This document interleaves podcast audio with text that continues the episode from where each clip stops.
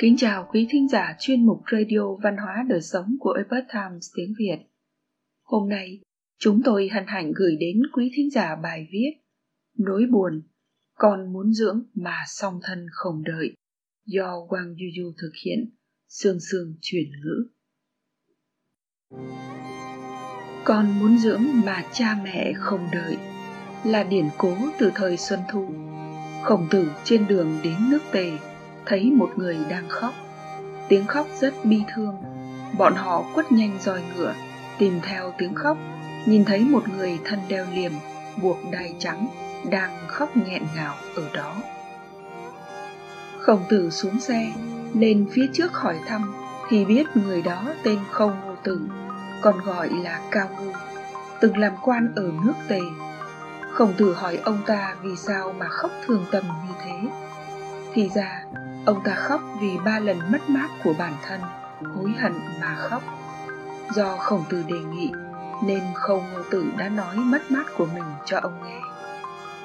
Khâu ngô tử nói, tôi hồi nhỏ rất hàm học, đã đi du học khắp nơi. Đến khi tôi quay về, mới biết cha mẹ đều đã qua đời. Đây là điều mất mát thứ nhất. Tôi sau khi lớn lên, phụng sự cho quốc quân nước Tề quốc quân lại tôn sùng kêu xa mất đi sự ủng hộ và yêu mến của nhân sĩ, mà tôi chưa làm hết bổn phận của kẻ thần tử.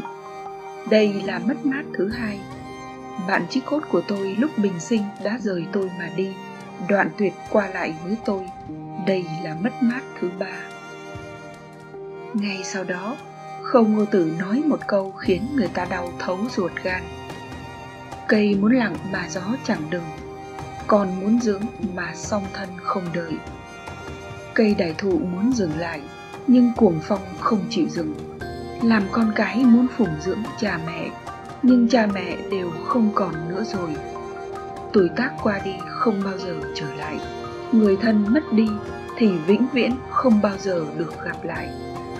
Không ngô tử vì bản thân chưa làm trọn trách nhiệm làm con, nên hối hận mãi không thôi câu con muốn dưỡng mà song thân không đợi này. Từ đó lưu truyền mấy nghìn năm, thường xuyên gõ vang cánh cửa lòng của con cái. Khi phù mẫu còn tại thế, giống như cái cây che nắng, chống đỡ gió mưa cho mình.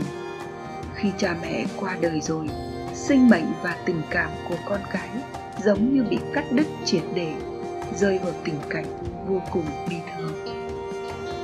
Khi cha mẹ còn sống thì thường xuyên gọi điện dục con về nhà ăn cơm đoàn tụ. Lúc đó, có lẽ mỗi lần nhận điện thoại đều sẽ khiến con cái cảm thấy gánh nặng trách nhiệm. Khi nhìn thấy cha mẹ bước vào tuổi già, đi lại không thuận tiện, họ vẫn nghĩ cha mẹ là gánh nặng cuộc sống của mình. Có người chưa từng nghĩ đến việc sưởi ấm một chút đôi bàn tay lạnh giá đã vất vả một đời của cha mẹ nhưng khi cha mẹ không còn nữa, không còn ai lại thúc giục bạn về nhà, không có ai lại giục bạn ăn cơm, không còn ai âu yếm gọi tên hồi nhỏ của bạn, lúc đó mới cảm nhận được sự lạnh lẽo cực độ mà mình chưa từng trải qua. Muốn sưởi ấm đôi tay của cha mẹ thì cũng vĩnh viễn không thể nào làm ấm áp cho họ. Khi còn cha mẹ tôi chưa từng cảm thấy từ con gái có gì đặc biệt, vinh dự như thế nào, cũng chưa từng để vào lòng suy nghĩ.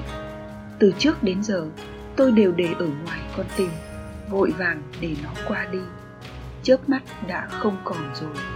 Khi cha mẹ không còn, lúc đó mới biết cuộc đời làm con gái này đã hết rồi. Tình mẹ dù ấm áp cũng không còn rồi.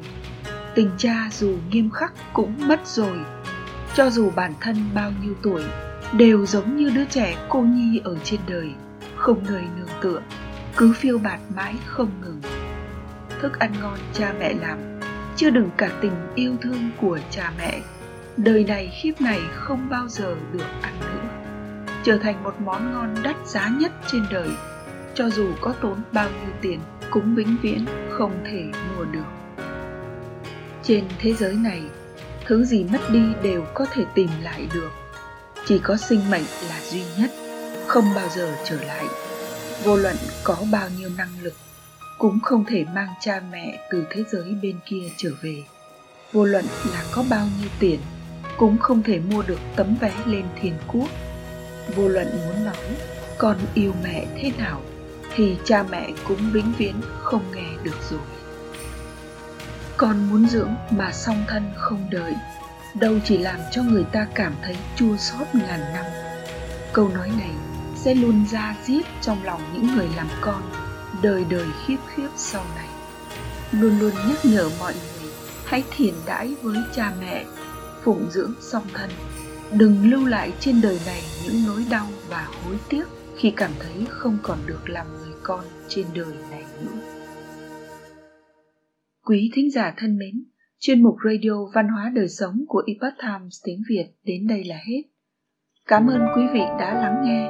Chào tạm biệt và hẹn gặp lại quý vị trong chương trình lần sau.